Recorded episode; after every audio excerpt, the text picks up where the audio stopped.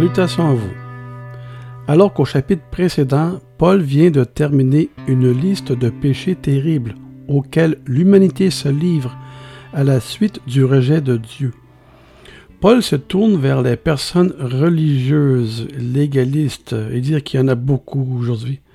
Même à cette époque-là, mais aujourd'hui, il y en a beaucoup de légalistes. Il dit, cela s'applique à vous aussi, cela s'applique à nous. Personne ne peut juger avec arrogance parce que nous sommes tous coupables. Même le peuple de Dieu se tiendra devant lui dans le jugement, basé sur leurs œuvres, sur ce qu'ils auront fait.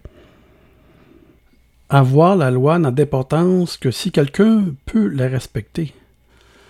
Paul demande à ses lecteurs pourquoi ils ne le font pas et montre qu'ils doivent être juifs et circoncis dans le cœur pour que cela compte vraiment. Dans le chapitre suivant, euh, il montrera que personne ne peut respecter la loi en fin de compte.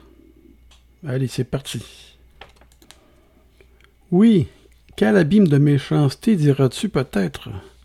Mais qui que tu sois, toi mon ami, qui t'es en juge, sais-tu qu'en parlant ainsi tu prononces ta propre condamnation? Car tout en jugeant les autres, au fond tu te conduis comme eux. Or, nous savons que le jugement de Dieu s'exerce sur les faits et non sur l'apparence. Il punira en toute justice ceux qui agissent ainsi. T'imaginerais-tu peut-être, toi, qui t'arroges cette fonction de juge et qui te comporte tout comme le monde, que le simple fait de condamner autrui te fera échapper à la sentence divine? Prendrais-tu la générosité de Dieu à ton égard pour de la faiblesse, ou bien méprises-tu la bonté et la patience de Dieu? Ne vois-tu pas qu'il retarde longtemps son châtiment pour te donner le temps de te détourner de tes péchés? Ça ici, c'est valide pour toute l'humanité. Dieu tarde le châtiment pour laisser aux gens le temps de se détourner de leurs péchés. Je poursuis. N'as-tu donc pas compris que cette bonté de Dieu a comme seul but de t'inviter à changer ton attitude intérieure de te pousser à la conversion?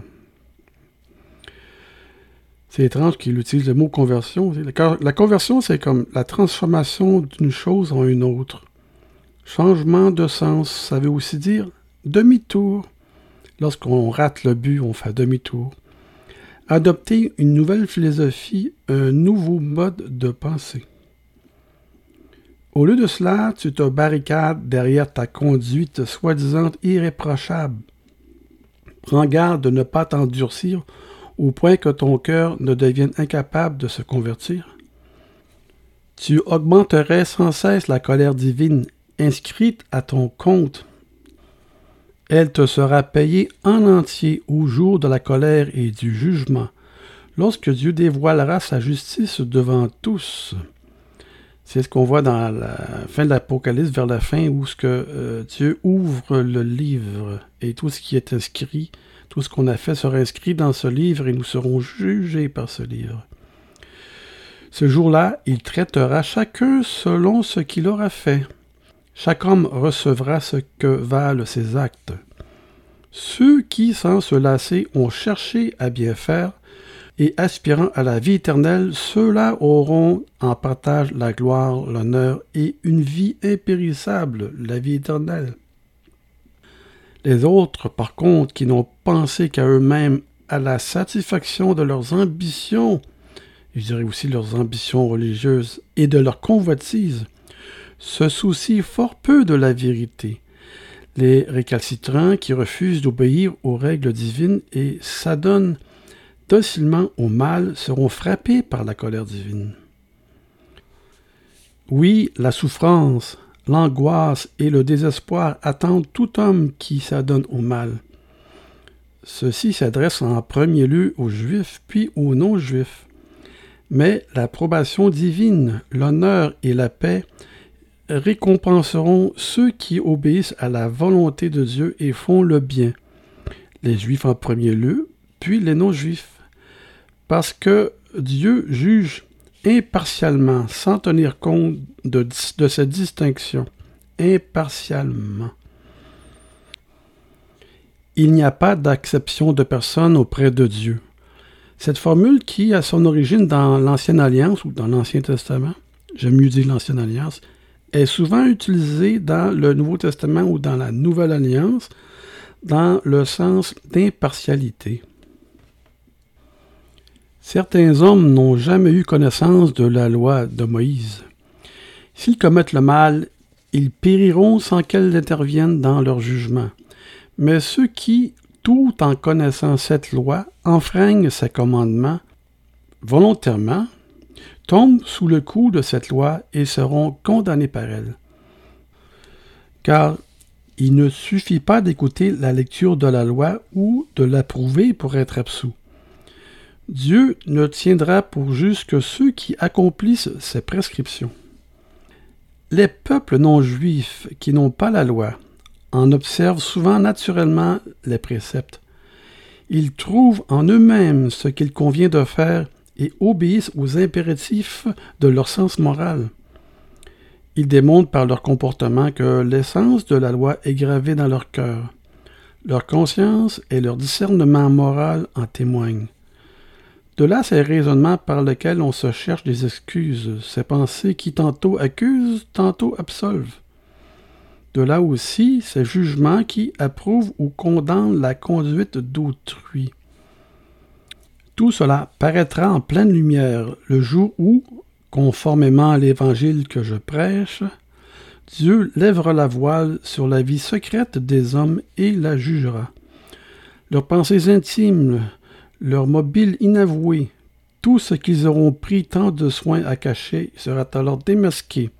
Je reviens euh, au livre précédemment mentionné, lorsque Dieu euh, jugera tous les gens selon ce qui est écrit dans chacun de nos livres. J'aimerais à présent m'adresser en particulier aux Juifs parmi vous. Peut-être est-ce avec fierté que vous portez ce nom, on peut aussi mettre chrétien aussi. Est-ce avec fierté que vous portez ce nom? Vous vous sentez tranquille et en sécurité parce que vous possédez la loi, que vous connaissez les Écritures? Vous vous faites une gloire de connaître le vrai Dieu et de le servir. Vous prétendez connaître sa volonté et savoir discerner le bien du mal. Vous vous faites fort d'évaluer les actes d'autrui, de trancher les cas de conscience et de trouver à chaque problème la bonne solution. Vous savez apprécier les vraies valeurs spirituelles et distinguer l'essence de la religion parce que depuis votre prime jeunesse, vous êtes instruit dans la loi.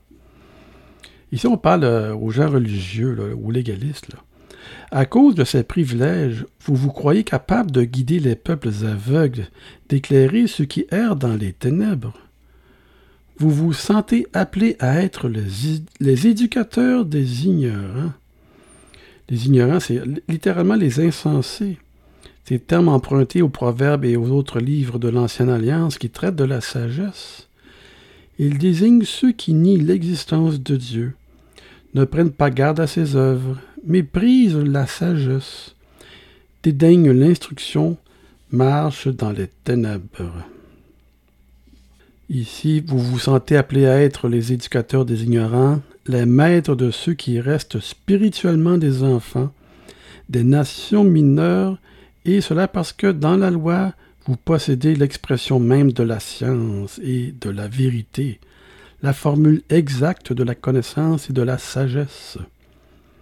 Ça sonne l'arrogance, cette description, les légalistes.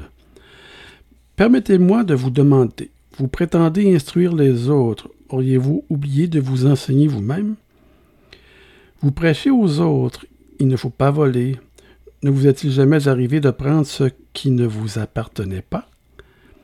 Vous dénoncez l'adultère. Qu'en est-il de votre pureté en pensée et en acte?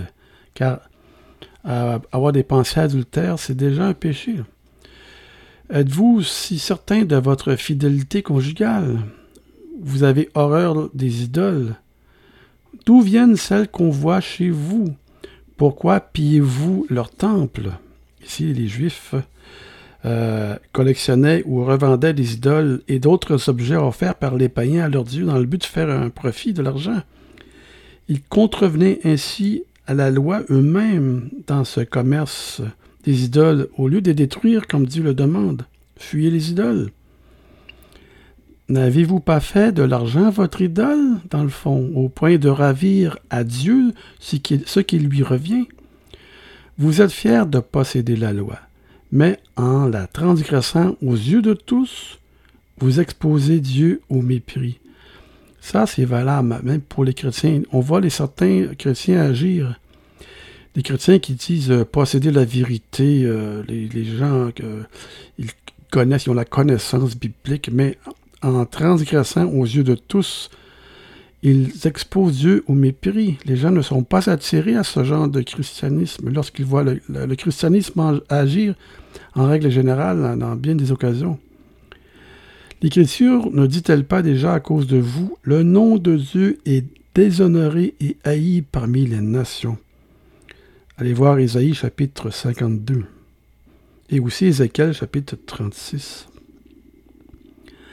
Assurément, être juif est un privilège, à condition de respecter la loi. Mais si un juif la transgresse, c'est volontairement ici, il se met au rang de tous les peuples, et sa circoncision ne lui sert de rien. Ce n'est pas un, une panacée magique euh, d'être circoncis, ça ne lave pas les péchés. Si par contre le non-juif obéit à ce que la loi définit comme être juste, ne vaudra-t-il pas devant Dieu autant qu'un juif? Il se même que le non-juif qui respecte la loi juge un jour le juif qui, malgré les Écritures et les cérémonies, la transgresse. Ou si euh, on parlait de la circoncision ou des cérémonies de pardon ou d'autres choses comme ça. En effet, pour être un vrai juif ou un vrai chrétien, il ne suffit pas de l'être extérieurement et d'en avoir les signes visibles, comme pour les Juifs, c'est de la circoncision. Et nous, c'est les gens qui portent la croix au cou, etc. Le vrai Juif, c'est celui qui l'est intérieurement, dont le cœur a été circoncis, euh, c'est-à-dire changé. Déjà dans l'Ancienne Alliance, il était question de la circoncision du cœur. On voit ça dans Deutéronome chapitre 10, dans Jérémie chapitre 4 chapitre 9 c'est dans le sens d'un changement de l'être intérieur, ici, la circoncision. Et cela, l'Esprit seul, et non la loi écrite, peut l'accomplir. Seul qui nous fait devenir circoncis de cœur. Le vrai juif l'est de cœur. Et cela, l'Esprit seul, et non la loi écrite, peut l'accomplir. Celui dont la vie a été ainsi transformée la faveur de Dieu, même si les hommes lui refusent la leur. Je vais continuer ici au chapitre 3 pour terminer ce, ce paragraphe, si je peux dire. On parle de la circoncision du cœur. S'il en est ainsi, peut-être demandes-tu quel avantage y a-t-il à faire partie du peuple élu? Quelle prérogative reste-t-il aux Juifs? Le signe d'appartenance à ce peuple a-t-il encore un sens? Oui, les privilèges des Juifs sont considérables à tous égards. Tout d'abord, c'est à eux que Dieu a confié sa révélation et ses promesses. Auraient-elles perdu leur valeur parce que quelques-uns n'y ont pas cru? Certes, il y a parmi eux beaucoup d'infidélité, mais si des hommes ont failli à leurs promesses, leur parjure obligerait-il Dieu à manquer aux siennes? Euh, L'infidélité de l'homme annulera-t-elle la fidélité de Dieu? Eh bien, c'est ce qu'on va voir dans le prochain épisode. Ici, c'est tellement bon parce que ça s'applique aux chrétiens. Certes, il y a parmi nous beaucoup d'infidélité, mais si des hommes ont failli à leur transgression, si des chrétiens ont tombé, ont failli, est-ce que euh, leur perjure obligerait Dieu à manquer à ses promesses? Alors je vous dis, euh, soyez tous bénis et à la prochaine épisode pour la suite. Au revoir.